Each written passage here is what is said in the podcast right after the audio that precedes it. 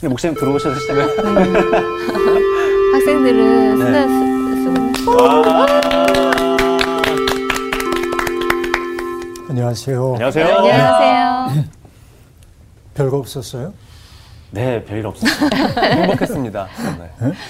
그 다음 이야기가 너무 궁금해가지고 밤을 잠을 그잘 전. 얘기는 뭐였어요?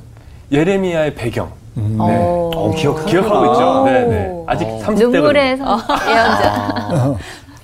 네. 갑자기 이제 그 다음 얘기가 궁금하다고 그러니까 내가 바로 시작해야 되는 거야.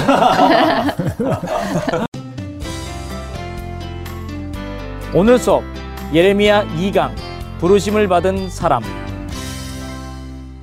지난주에 했던 이야기 여러분 기억이 나죠? 예언자는 하나님의 정념을 느끼는 자. 네. 특별히 이제 뭐냐면 이라데이라고 한 말이 있는데 하나님의 분노. 세상을 바라보면서 하나님이 화가 나 계신데 그 분노의 마음을 느끼는 자. 네. 지난주에 이라데이라고 한 말은 여러분께 하지 않았는데 일화데이요? 이라 아, 야, 아, 누님 부르신 줄 알고. 데이? 아, 누님 부르신 줄 일화. 누님 부르신 줄 네. 알고. 누님 대인 줄 알고.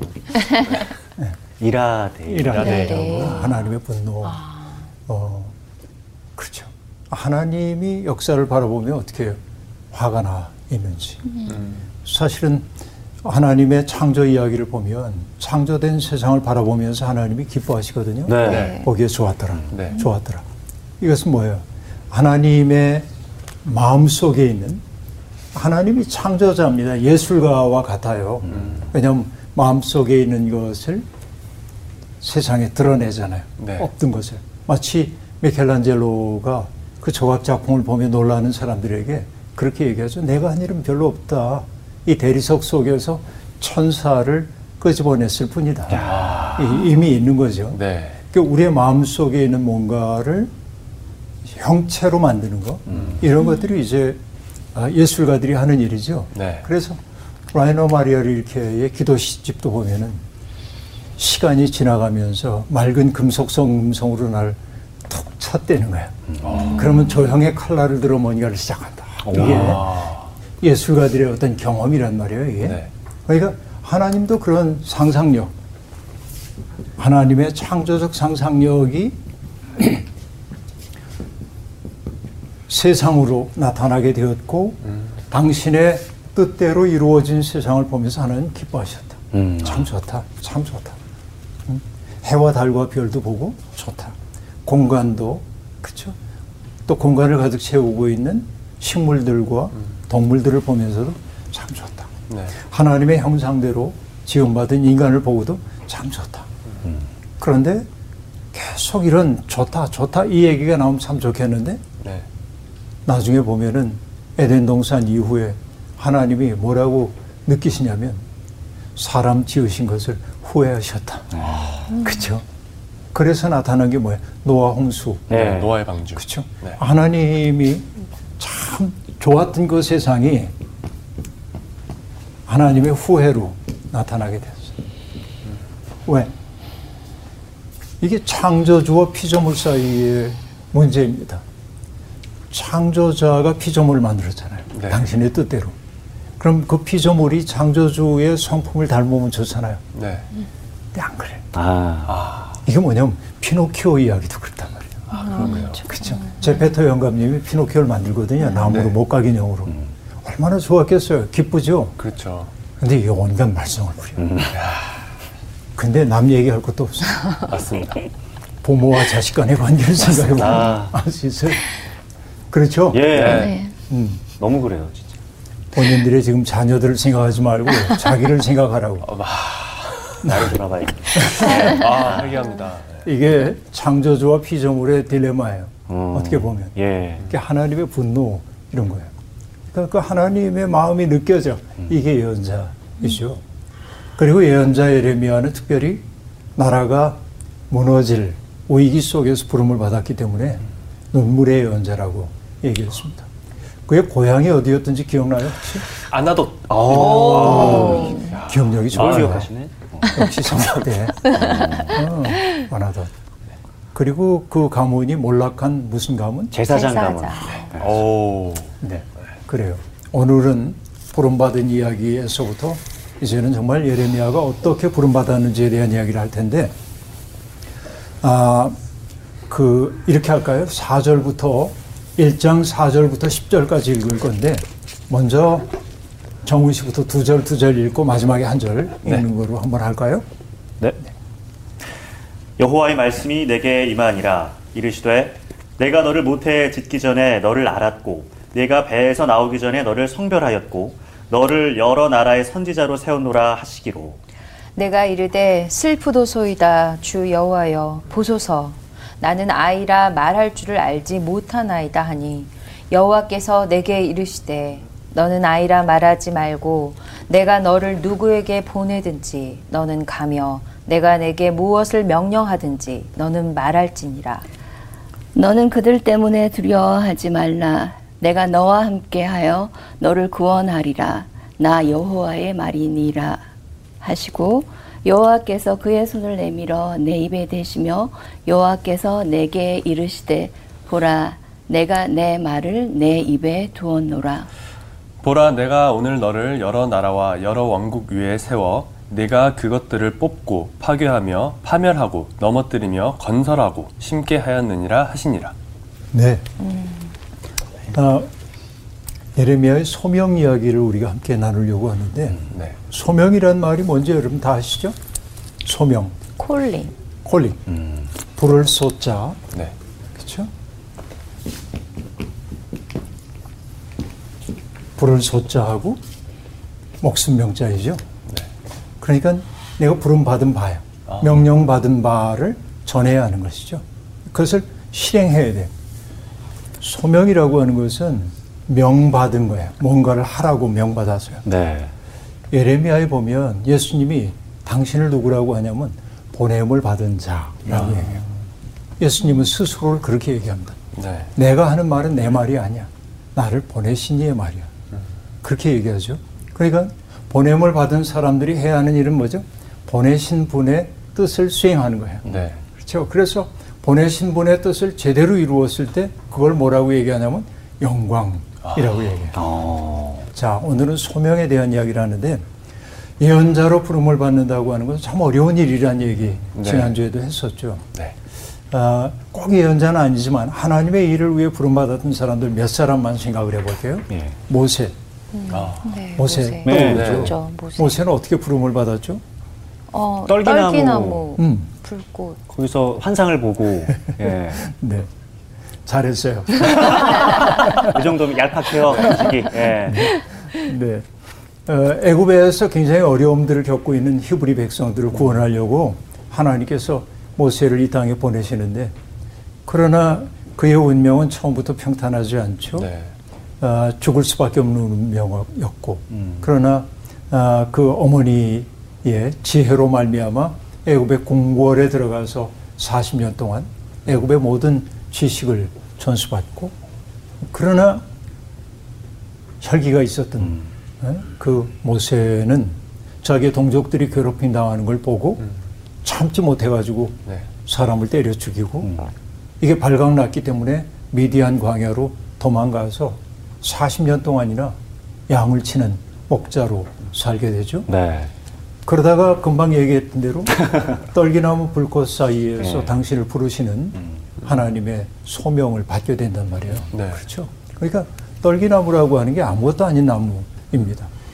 목재로 쓸 수도 없고 사람들에게 근을 드리워주지 네. 못하고 정말 어떻게 보면 광야에서 쓸모없는 것. 어. 네.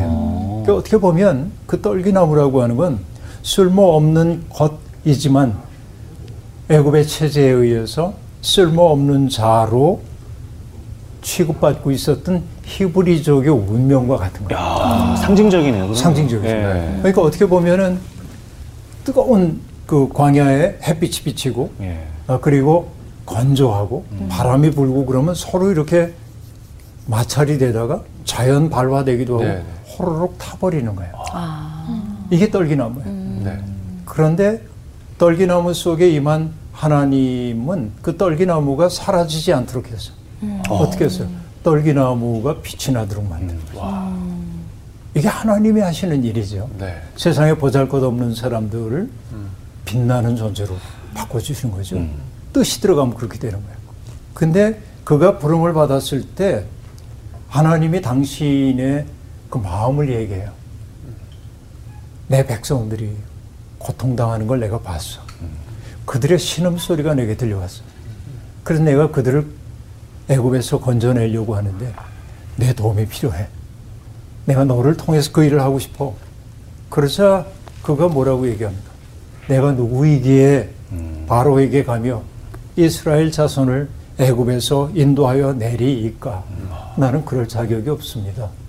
그때 하나님이 넌 자격이 돼. 이렇게 얘기한 게 아니고 뭐라고 약속하십니까? 내가 너와 함께 있겠다. 내 자격으로 하는 게 아니야. 내가 너와 함께 있겠다. 이게 이제 피할 수 없게 만드는 네. 이 소명이에요. 그렇죠? 또 누가 떠오르냐면 엘리사라고 하는 사람도 네. 어, 엘리야의 뒤를 이어가지고 예언자가 되는데 어, 하나님의 지시를 받은 엘리야가 열두 결의소를 앞세우고 밭을 갈고 있던 엘리사에게 자기 겉옷을 탁 던짐으로 예언자로 불러요. 그렇죠? 넌 내 후계야. 네. 그 부유해 엘리사는 열두 결의소 있는 걸 볼 때. 네. 그러니까 그 부유한 삶의 길을 내려놓고 고단한 예언자의 운명을 향해 가는 거죠. 그렇죠? 그러니까 예언자가 되기 위해서 특별히 훈련받은 바가 없어요. 하나님 그러네요. 그들을 그렇게 택합니다. 예. 이사야의 경우는 조금 다른데 아, 이분은 약간 왕가에 속하는 사람이에요. 네. 그 성전에서 예배를 드리다 환상을 보게 되는 거죠. 아, 하나님 나라의 광경을 봐요. 그 너무 두려웠어요. 땅에 속한 자가 하나님의 거룩하심을 보았구나. 아, 나는 이제 죽게 됐다. 그 거룩을 목격했으니까. 그때 하나님을 모셔 서 있던 스랍 가운데 하나가 부젓가락을 들고 재단에서 핀 숯을 갖다가 이사야의 입에 갖다 댑니다. 와. 그리고 하늘의 소리가 들려옵니다. 누가 내가 누구를 보내며 누가 우리를 위하여 갈고 하늘의 그 소리가 들려요. 내가 누구를 보낼 수 있을까? 누가 우리를 위해 갈까? 이 소리를 듣고 이사야가 어. 내가 여기 있나이다. 아. 나를 보내소서라고 말하죠. 그러니까 어떤 그 거룩함의 현존 앞에서 그는 나를 보내소서 네. 이렇게 얘기를 한단 말이죠. 예언자 가운데 가장 격렬한 언어를 썼던 사람 가운데 하나가 누구냐면 아모스, 아모스요. 아모스 예언자예요. 미가도 있지만은 네. 그런데 아모스를 소개하는 말이 드고아의 목자 그러거든요. 목자. 목자, 도구와의 목자, 양떼를 지키던 네. 사람이에요. 그러니까 직업적인 종교 훈련을 받은 사람들이 아니고 네. 하나님은 어떻게 보면 자기의 삶의 현장에 성실하게 살고 있던 사람들을 불러 당신의 일을 맡겨주시기도 했던 거죠. 자, 예레미야의 경우엔 제사장 가문이지만 몰락한 가문이었어요. 네. 오늘 그 소명 이야기를 보는데요. 이렇게 되어 있습니다. 4절과 5절. 여호와의 말씀이 내게 임하니라 이르시되 내가 너를 모태에 짓기 전에 너를 알았고 오. 내가 배에서 나오기 전에 너를 성별하였고 너를 여러 나라의 선지자로 세웠노라 라고 말합니다. 야. 와. 자 여기에 보면요 동사가 알았고 성별하였고 네. 세웠노라 네. 세 가지의 동사가 등장하고 있습니다. 아 이게 가슴 떨리는 얘기예요. 하나님이 이 그 예레미야를 어머니의 모태에 짓기도 전에 그걸 알았대. 그리고 배에서 나오기 전에 너를 성별했대. 거룩하게 쓰기 위해. 와. 그리고 너를 세웠대. 네. 이 짤막한 문장 속에 어마어마한 말들이 여기 등장하고 있습니다. 여기에 너를 알았다라고 하는 말은 어떤 정보, 예레미야라고 하는 사람에 대한 DNA 정보를 내가 다 파악했어. 이런 얘기가 아닙니다. 그렇죠? 네. 그때는 뭐 DNA 그런 것도 모를 어. 그렇죠. 없었죠. 네. 그렇죠. 하나님은 그냥 아시는 거죠. 아시는 거예요. 그런데 여기에는 알았다. 지식을 뜻하는 말이 아니라 하나님께서 특별한 목적으로 위해 그를 택하셨다라고 하는 말입니다. 자, 요 얘기는 조금 이따 살펴보게 될 네. 텐데요. 여러분, 인간의 시간 경험이라고 하는 게 어떠합니까? 시간이 과거에서 현재로 미래로 흘러갑니까? 아니면 미래로부터 현재로 해서 과거로 흘러갑니까? 과거에서 미래로 흘러가죠. 그렇죠. 아닌가요? 거꾸로 거꾸로 네. 돌아가네. 인간의 시간이라고 하는 것은 태어남이 있고 태어남과 죽음. 죽음 사이를 가리켜 인생이라고 얘기합니다. 내가 여기쯤 있다고 한다면 여기는 이미 살아간 네. 우리가 과거라고 과거. 부르는 네. 지점이고 네. 아직은 언제 죽음이 올는지 모르기 때문에 우리는 여기를 미래라고 얘기하고 지금 살고 있는 여기를 현재라고 네. 얘기를 하고 있죠. 그런데 여러분 가만히 생각해 보면 과거는 지나가 버렸잖아요. 예. 네. 네. 지나가 버린 과거가 내 삶에 영향을 미쳐야 안 미쳐요? 미칩니다. 엄청나게 미친. 엄청 미치죠. 네. 네. 네. 그렇죠? 그러면 미래는 아직 오지 않았잖아요. 예. 네. 네. 미래가 우리 삶에 영향 미쳐야 안 미쳐요? 미쳐요. 안 미치죠. 미쳐요. 엄청 미치죠. 엄청 미쳐요. 어, 어 그렇네요. 음, 어, 왜 미쳐요. 그럴까요? 앞이 안 보입니다. 앞에 안 보여요. 네. 미래가 어떻게 영향 미치죠? 두려움과 불안함. 어, 네. 그런 것도 있죠. 그런 거. 네. 음. 근데 뭐냐면 목표를 갖고 살잖아요. 우리는. 네. 그게 나의 미래. 네. 미래에 내가 갖고 있는 기대하고 있는 바가 내가 기대하고 있는 바 때문에 오늘을 내가 의미 있게 살려고 그러잖아요. 네. 맞아요. 네. 그러니까 미래도 내 삶에 싶- 영향을 네. 미치고 네, 있는 네. 거예요. 아. 네. 과거는 지나가 버렸지만 기억하고 있잖아요, 우리들이. 네. 네. 그래서 삶이라는 게 기억과 기대 사이에 있어요. 어, 그러네요. 음. 기억과 기대 사이에 있어요. 네. 그래서 현재라고 하는 삶 속에 이 모든 시간들이 들어와 있단 말이에요. 네. 네. 그래서 나는 현재라고 하는 이 산마루에 서서 여기도 내다보고 여기도 내다보며 살지만 어, 능력자 어. 같은데 뭔가? 네. 그러나 우리는 상당히 표면적이어서 다 못 봐요. 네. 이게 선형적인 시간을 살고 있는 인간의 운명입니다. 예. 그러나 하나님에게는 현재와 미래와 과거가 함께 있습니다. 마치 뭐와 같으냐면 호수와 같아서 호수에 여러 가지 물고기가 있는 것처럼 네. 과거와 현재와 미래가 하나님의 시간 속에 들어와 있다. 아, 그러니까 이 얘기가 가능한 거예요. 내가 모태 모태 짓기 전에 내가 너를 알았다. 어? 그리고 내가 태에서 배에서 나오기 전에 너를 성별했다. 예. 네. 네. 여러 나라의 선지자로 세웠노라. 이건 미래에 미래, 네. 속한 것이라고 볼 수 있죠. 어마어마한 얘기를 지금 이제 이렇게 하고 있는 겁니다. 자, 여기에서 배에서 나오기 전에 성별하였다라고 얘기하고 있는데 성별했다는 말은 거룩하게 했다라는 말입니다. 그러니까 일상적인 쓰임새에서 벗어나 하나님의 뜻을 수행하기 위해 구별된 것 이게 성별된 것이라고 얘기할 수 있습니다. 예를 들어서 우리가 아, 이렇게 얘기해 볼까요? 재미나는 게 네. 포도 좋아해요? 포도? 포도요. 포도 네. 엄청 좋아합니다. 포도 좋아요. 네. 포도철입니다. 네. 포도가 이렇게 있어요. 근데 이 포도는 그냥 놔두면 쭈글쭈글해지고 네. 상해요. 그래서 뭘 하냐면 포도주를 만들어. 포도주. 음. 그렇죠? 네. 이건 화학적 변화가 여기에 나타나요.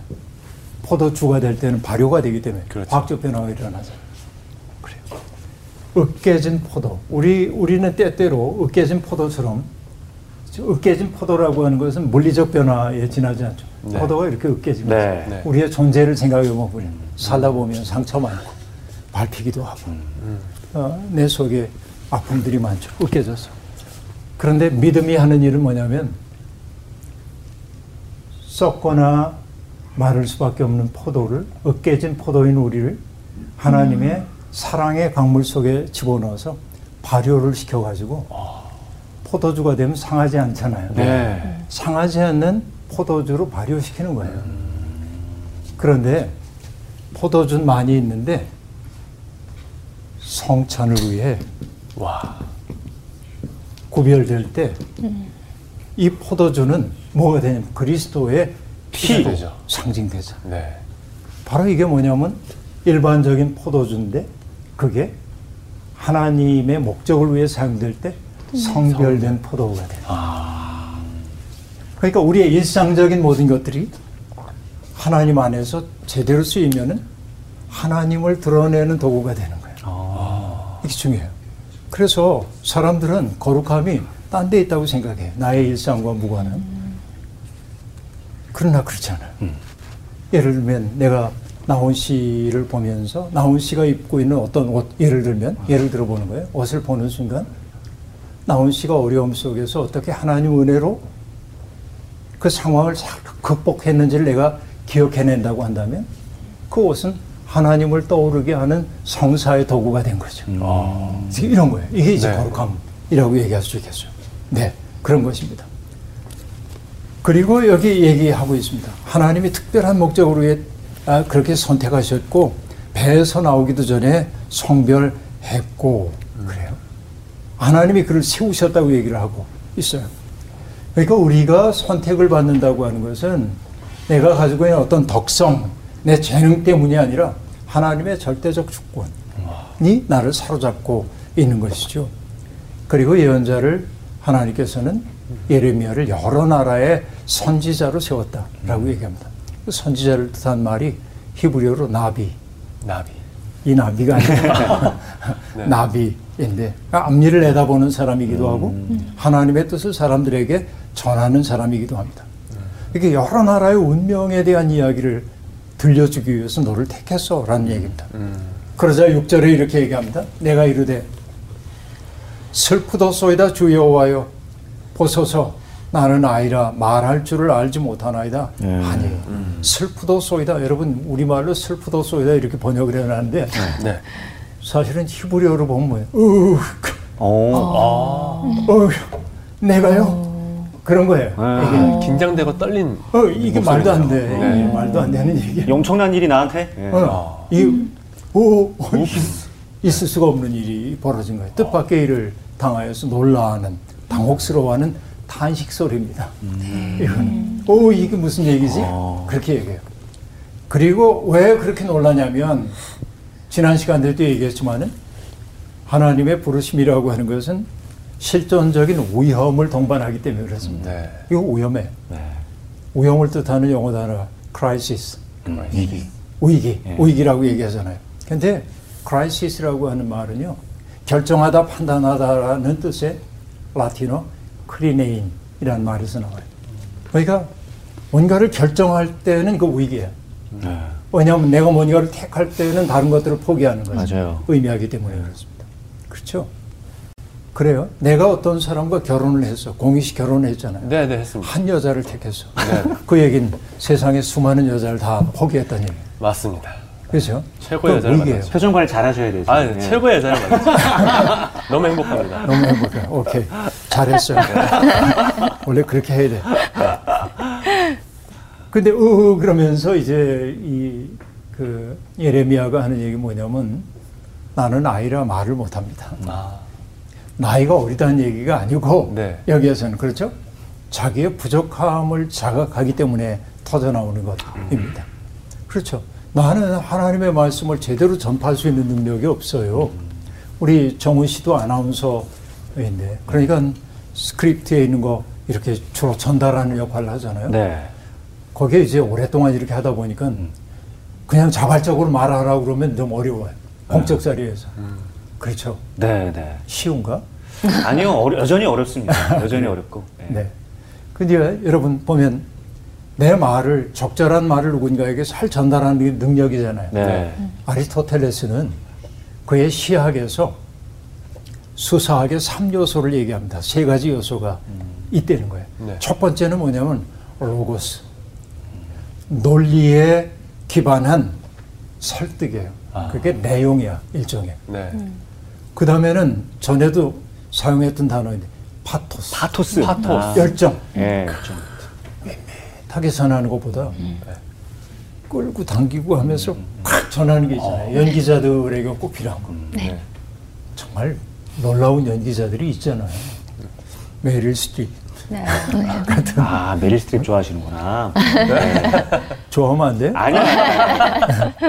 네. 이런 그 좋은 연기자들을 네, 보면은 네.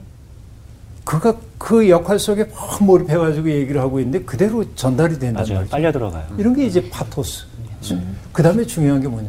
에토스라고 얘기하고 있는데 에토스. 에토스라는 게 뭐냐면 어떤 사람의 신뢰성, 도덕성. 저 사람이 말은 옳게 하는데 저 사람은 믿을 수가 없어. 그러면 그 말은 설득력이 있어요. 없어요? 없, 없죠. 네. 이 세 가지가 함께 있어야 되는데 그게 예레미야가 그걸 따져보면서 저는 로고스가 약합니다. 혹은 뭐 저는 뭐 에토스가 약합니다. 이런 얘기는 아니고 어. 하나님의 말씀을 전하기엔 내가 턱없이 부족하다. 이렇게 이제 느끼고 있는 거죠. 그렇죠? 예언자의 운명이 뭔지를 알아요. 그러니까 내가 턱없이 자격이 부족하다고 그렇게 느끼고 있는 것입니다. 여러분 소설 가운데 아, 조르트 베르나노스라고 하는 사람의 소설이 있는데 어느 시골 신부의 일기라고 하는 소설이 있어요. 굉장히 좋은 소설입니다. 거기에 등장하는 인물 가운데 토르시의 본당 신부가 있는데 그가 이렇게 얘기해요. 하나님의 말씀을 전하는 사람에게 하는 얘기예요. 하나님의 말씀. 그건 벌겋게 단 쇠일세. 그런데 그 진리를 가르치는 자네는 손으로 덥석 움켜쥐지 않고 화상을 입을까봐 부젓가락으로 그걸 집으려 들 텐가? 하나님의 말씀을 전하고 한다는 것은 정말 그 뜨거운 벌겋게 단 쇠를 손으로 잡아야 하는 것 같은 그런 거예요. 그게 예레미야는 알아요. 그 두려워요. 나는 아이라 말을 하지 못합니다. 여호와께서 말합니다. 너는 아이라 말하지 말고 내가 너를 누구에게 보내든지 너는 가며 내가 내게 무엇을 명령하든지 너는 말할 지니라 라고 말합니다. 말솜씨가 없다고 하여서 하나님의 메신저가 되지 못하는 것은 아니다. 예언자에게 중요한 것은 뭐예요? 하나님의 명령을 수행하는 거예요. 네. 따라가는 거예요. 그리고 하나님의 뜻을 가감 없이 전하는 거예요. 요거는 듣는 사람들이 불쾌할 테니까 좀 빼고 요거는 좀 보태고 네. 그런 거 아닙니다. 여러분 아, 그 에드워드 사이드라고 하는 분이 있는데 오리엔탈리즘이라고 하는 책을 쓴 분인데 그분이 지식인에 대한 이야기를 하면서 얘기합니다.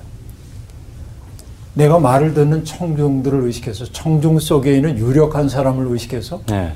나의 말을 전해야 할 말을 제대로 전하지 않으면 그는 더 이상 지식인이 아니다. 이렇게 말하는 거. 이건 지식인에게만 해당되는 말이 아니라 목회자들에게도 그대로 네. 적용돼요. 회중 가운데 앉아 있는 유력한 사람들의 마음을 아프게 할까봐 해야 할 소리 못하면 더 이상 너는 하나님의 종 아니다. 무서운 얘기인 거죠. 그러니까 하나님이 예레미야에게 내 생각 전하라는 얘기 아니야. 음. 내가 내게 주는 말을 전하면 되는 거야. 가감 없이. 이렇게 얘기합니다. 이게 참 어려운 네. 어, 운명이라고 얘기할 수 있어요. 그러니까 예언자로 부름을 받을 때는 내가 만나고 싶은 대상을 이렇게 내가 선택한다든지 하고 싶은 말을 고를 수가 없어요. 가라고 그러면 가야 돼요. 네. 전하라고 하면 전해야 돼. 네. 손해와 이익을 계산할 수 없어요. 그냥 가야 하는 거예요. 근데 어때요? 말을 듣는 사람들이 내게 어떤 반응을 할까 늘 궁금하잖아요. 그렇죠. 우리는. 너무 궁금하죠. 두렵잖아요. 네. 근데 하나님이 말씀하십니다. 너는 그들 때문에 두려워하지 말라. 내가 너와 함께하여 너를 구원하리라. 나 여호와의 말이니라. 라고 얘기합니다. 자, 예언자의 말을 들어야 할 사람들은 그냥 풀뿌리 민족들도 있지만 네. 대개 예언자의 메시지가 강력하게 향하는 대상들은 사회의 유력 인사들입니다. 네. 네. 저 위에 있는 사람들이 잘못 저지른 게 너무 많아요. 네. 그러니까 그들에게 가지고 센 말을 해야 돼. 아. 그러니까 그들 때문에 두려워하지 말아라. 여러분 사도행전에 보면요. 예수님의 제자들이 두려워서 골방문 속에 골방 속에 들어가 문을 잠가 놓고 있잖아요. 성령이 임했어요. 그래서 그들이 골방문 열고 나와서 예수를 그리스도로 증거하잖아요. 네. 그러다가 공의회에 끌려가요. 얼마나 무서워요. 유력한 인사들이 있는 자리가 신문을 받는 거예요. 그리고 얘기합니다. 위험을 갖춘 죄예요. 너 다시는 그 이름으로 말하지 마. 하고 얘기할 때 우리 같으면 위축되잖아요. 그렇죠. 근데 사도들이 뭐라고 얘기를 해요? 한번 판단해 봐라. 하나님 말씀 듣는 게 옳은지 당신 말을 듣는 게 옳은지. 우리는 듣고 본 걸 말하지 않을 수 없다라고 얘기해요. 당당하죠. 와, 멋있다. 어마어마하죠. 네. 네. 그게 뭐냐면 매를 맞았어요. 말 안 듣는다고. 네. 그매 맞고 나오면서 어우 재수 없어. 안 그래요. 뭐라고 얘기합니까? 그 이름을 위하여 능욕받기에 합당한 자로 여기심을 기뻐했다. 예수라고 하는 이름을 위해서 모욕당하고 고통을 당할 수 있는 자격을 얻게 된 것을 기뻐했다고 얘기해요. 이게 믿음이죠. 이게 정말 어려운 일인데 그들을 두려워하지 말아라 하고 얘기합니다. 우리가 두려워하는 까닭은 어디에 있어요? 아까 공희 씨도 얘기했어요. 정우 씨도 얘기했고. 그 뭐냐? 불확실해 미래라는 게. 맞습니다. 모호하고 불확실해. 그러니까 두려워요. 모름이야말로 두려움의 뿌리라고 얘기할 수 있어요. 네. 또 두려움은 뭐냐면 이 일이 나의 통제하에 있지 않다. 내가 어떻게 해볼 수 없는 네. 그런 고통이 내게 다가올 거다라고 느낄 때 두려워해요. 그런데 사람은 누구나 다 두려울 수밖에 없지만 두려움을 넘어 용기를 내는 사람들이 있어요. 네. 왜 그럴까요? 왜 용기, 용기를 낼까요? 자기의 내면 깊은 곳에 근원적 신뢰가 있기 때문에 그렇습니다. 신뢰가 있기 때문에 그래요. 여러분 믿음이라고 하는 것을 믿음이라고 하는 걸 아, 어떤 분은 이렇게 얘기합니다.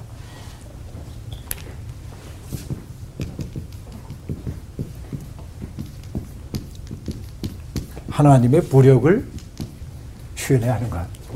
부력이라는 게 뭔지 알죠? 뜨는 네. 능력. 둥둥 뜨는 뜨는 힘이죠. 거예요. 네. 우리 수영할 때 제일 먼저 배우는 게 뭐죠? 수영할 때? 힘 빼는 거힘 빼기. 힘 빼기. 어, 네. 힘 빼기. 물에다가 몸을 맞죠. 음. 네. 근데 세상에서 제일 힘든 게 뭐냐면 힘 빼는 거예요. 아, 맞아요. 아직도 안 맞아요. 뜨더라고요, 저는. 아, 연기할, 연기할 때도 힘 때도 빼는 게 제일 힘 빼는 어려워. 힘을 진짜. 빼고. 네. 맞아, 맞아. 아주 중요해요. 아, 운동할 때도 중요해요. 그렇습니다. 네. 권투할 때도 맞아요. 처음 하는 사람들은 어깨에 힘 팍 주고 네, 아우, 너무 몸살 다쳐요. 나죠. 네. 네, 다쳐요. 그럼 네. 그렇게 힘 빼는 게 제일 어려워요. 어, 그러네요. 근데 누가 힘을 뺄 수 있냐면 어떤 일을 능숙하게 잘하는 사람은 힘이 쭉 빠져 있어요. 맞아요. 자유스러워요. 편안해 보여요. 그 사람들 보면은. 그런데 물에다 몸을 맡기는 거잖아요. 옛날에 우리 젊은이들이 MT 같은 거 가면은 네. 실루엣 게임이라는 걸 하는데 이렇게 서서 뒤로 넘어져요. 아, 많이 해봤습니다. 친구들이 받아주는 아, 거. 공동체 네. 훈련 같은 네. 거 하는데. 네. 교회에서 맞아, 맞아, 해봤어요. 맞아. 잘 안 받아주더라고요. 처음에는 다 이렇게 무릎을 굽히잖아요. 네. 왜냐하면 이 사람들 믿기 어려워. 그러니까요. 근데 보면은 무릎을 굽혔는데 받아줘서 어 받아주는구나. 음. 몇번 하다 보면 어떻게 되죠? 그냥 넘어가죠. 넘어갈 네. 수 있죠. 음. 부력을 신뢰하는 거예요. 음. 그러니까 사람은 누구나 다 두려워할 수 있어요. 그러나 두려움을 넘어설 수 있는 힘은 뭐냐면 근원적 신뢰가 우리에게 있을 때 가능하다 이렇게 얘기할 수 있겠습니다. 그 근원적 신뢰를 우리는 뭐라고 얘기하냐면 존재의 용기. 존재. 존재의 그게 용기. 진짜 용기란 말이야. 응? 음. 그러니까 여러분 다니엘서를 통해 우리가 알 수 있는 얘기입니다만은 느부갓네살 왕이 신상을 세워놓고 누구든지 신상 앞에 절하라고 얘기했습니다. 그러나 사드락, 메삭, 아벤누고는 절하기를 거부합니다. 풀목불 속에 던지겠다고 위협을 받는데도 불구하고 그들은 뭐라고 얘기했노? 하나님이 우리를 지키실 겁니다. 그리고 그 유명한 얘기가 있잖아요. 맞아요. 네. 그리 아니하실지라도 하나님이 설사 나를 지켜주지 않는다고 할지라도 왕이여 우리가 왕의 신들을 섬기지도 않고 왕이 세우신 금신상에게 절하지도 아니할 줄을 아옵소서. 야, 어떻게 그럴 수 있지? 이게 존재의 용기야. 자기 내면 속에 두려움을 넘어서는 든든함이 있기 때문에 그렇습니다. 그러니까 지금 예언자로 부름을 받은 예레미야가 두려워하고 있는데 하나님이 하신 말씀, 내가 너와 함께하여 너를 구원하리라. 우리와 함께 계신 하나님을 한마디로 뭐라고 얘기하죠? 임마누엘. 오케이, 임마누엘, 임마누엘, 임마누엘. 임마누엘. 우리와 함께 계신 하나님이란 말이죠. 그 하나님이 우리의 방패가 되어 주신대요. 그렇죠. 하나님이 아브라함을 아브라함과 언약을 맺을 때 약속해요. 아브라함아, 나는 너의 방패다. 라고 얘기합니다. 그럼 어떤 얘기일까요? 아브라함이 갈 때마다 하나님이 방패를 들고 이렇게 지켜주신다는 얘기예요? 아니죠. 항상 함께 하신다는 뜻일까요? 함께 하면 어떻게 지켜주죠? 음, 다른 길로 갈 때 뭔가 다른 길로 잘못된 툭 길로 갈 때 이렇게. 이렇게 이쪽으로 그럼 가라. 네. 하나님이 우리의 방패 되신다는 말을 나는 어떻게 생각하냐면 외부의 공격으로부터도 우리를 지켜주지만 네. 보이지 않는 천군 천사를 통해서 내부의 적으로부터 우리를 지켜줘. 네? 우리 내부의 적이 더 많아. 어. 그렇죠. 어떤 맞습니다. 적들일까요? 절망, 어둠, 무의미, 네. 공허함, 혼돈 불안. 이런 것들.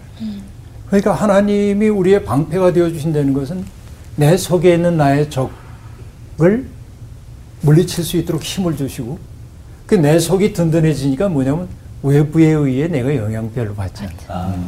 하나님을 신뢰하는 사람들은 자기 속에 방패가 있는 사람이어야 하는 거죠. 내가 너와 함께하여 너를 구원하리라 라고 얘기합니다. 그리고 여호와께서 그의 손을 내밀어 예레미야의 입에 대셨습니다. 그리고 말씀하셨습니다. 보라, 내가 내 말을 내 입에 두었노라. 라고 얘기합니다. 아, 이거 두려운 소명이에요. 와. 내 말을 내 입에 두었다 라고 말합니다. 하나님은요, 하나님은 일화 시를 통해 당신의 말을 누구에게 전하고 싶어 하세요. 이게 중요한 거예요. 우리가 교회를 가리켜 뭐라고 하죠? 바울 사도가 교회는 그리스도의 몸이라고 그러잖아요. 네. 그게 은유적인 말처럼 들려요. 그러나 그 말 속에는 명령이 있어요. 교회는 그리스도의 몸이어야 한다. 다시 얘기하면 그리스도께서 이 땅에서 이루시고 싶은 그 일을 이룰 때 너를 몸으로 삼고 싶다라고 하는 말이거든요. 그렇죠. 그러니까 공의시를 통해서 하나님은 당신의 일을 하고 싶어 하신단 말이에요. 그런 거죠. 그래서 이게 정말 큰 은혜는 이렇게 자격이 없는 나를 하나님의 자녀로 삼아주시고 구원받은 백성의 자리에 서게 하신 것도 큰 은혜입니다. 정말로 그러하지요. 네. 그러나 그 은혜보다 더 큰 은혜는 하나님이 나는 너를 통해 하고 싶은 일이 있어. 내가 아니면 안 돼. 너와 함께 하고 싶어. 라고 말하며 우리를 불러주셨다는 게 있는 겁니다. 하나님이 택하신 모든 사람들 입에다가 손을 대시고 내가 내 말을 내 말이 내 말을 내 입에 두었노라. 이, 이 거룩한 거. 그리고 얘기합니다. 10절. 보라 내가 오늘 너를 여러 나라와 여러 왕국 위에 세워 내가 그것들을 뽑고 파괴하며 파멸하고 넘어뜨리며 건설하고 심게 하였느니라 하시니라. 여러분 이게 예레미야의 독특한 표현인데요. 뽑고 파괴하고 파멸하고 넘어뜨리고 이거는 낡은 것들을 무너뜨리는 일이죠. 네. 그리고 동시에 건설하고 심게 하잖아요. 이건 새로운 거 시작하는 거잖아요. 모든 예언은 양면성을 다 가지고 있습니다. 네. 낡고 퇴락하고 그리고 하나님의 뜻에 어긋난 것들은 무너져야 새 것이 나올 수 있어요. 그러니까 예언자는 바로 그 일을 위해 부름을 받았죠. 그런데 우리가 알다시피 헬만헤스의 데미안이라고 하는 책에도 등장하는 얘기입니다만 알은 하나의 세계잖아요. 네. 근데 새가 되어 나오려면 뭘 해야 됩니까? 알을 깨고 나와야 되잖아요. 네. 알이라는 거는 이 속에 생명이 있어요. 생명을 품고 있어요. 그러니까 껍질은 껍질은 생명을 보호해요. 네. 네. 때때로 이게 필요해요. 그러나 때가 되었을 땐 뭐해? 껍질의 운명은 깨고 나가야 깨져야 네. 돼. 네. 그래야 생명이 살아요. 역사도 그렇습니다. 낡아버린 역사는 무너져 내릴 수밖에 없고 새로운 역사는 뭔가 고통을 동반해요. 왜냐하면 생명을 출산하는 일이 위기잖아요. 힘겹고. 그것처럼 낡은 거 무너지는 것도 힘들지만은 새로운 것을 탄생시키는 것 역시 대단히 어려운 일이라고 얘기할 수 있겠습니다. 바로 그 일을 위해 부름을 받은 거죠. 예레미야는 바로 그 거룩한 소명 앞에서 이제는 더 이상 핑계할 수가 없게 되었습니다. 왜냐하면 내 말이 내 입술에 내 말을 내 입술에 두었다고 얘기했고 내가 너와 함께 있겠다고 얘기했고 두려워하지 말라고 얘기했기 때문에 그렇습니다. 우리들도 바로 그런 삶으로 부름을 받아서요. 오늘 수업 여기서 마칠게요. 네. 고맙습니다. 감사합니다.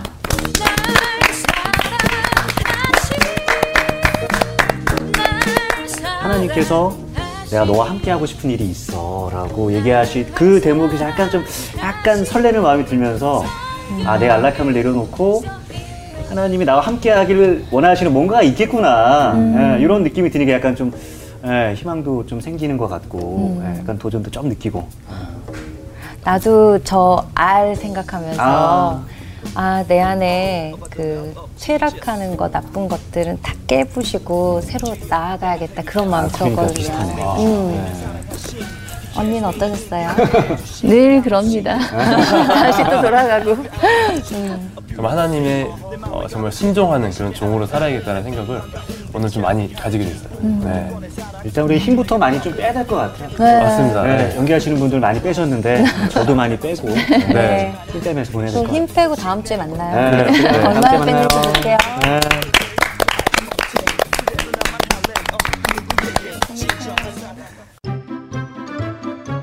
이번 주 퀴즈입니다. 바울은 성령께서 어떤 줄로 우리를 묶어 하나 되게 하셨다고 했나요? 1번 은혜, 2번 평안, 3번 사랑. 정답을 아시는 분은 성서학당 홈페이지에 정답을 남겨주시면 됩니다.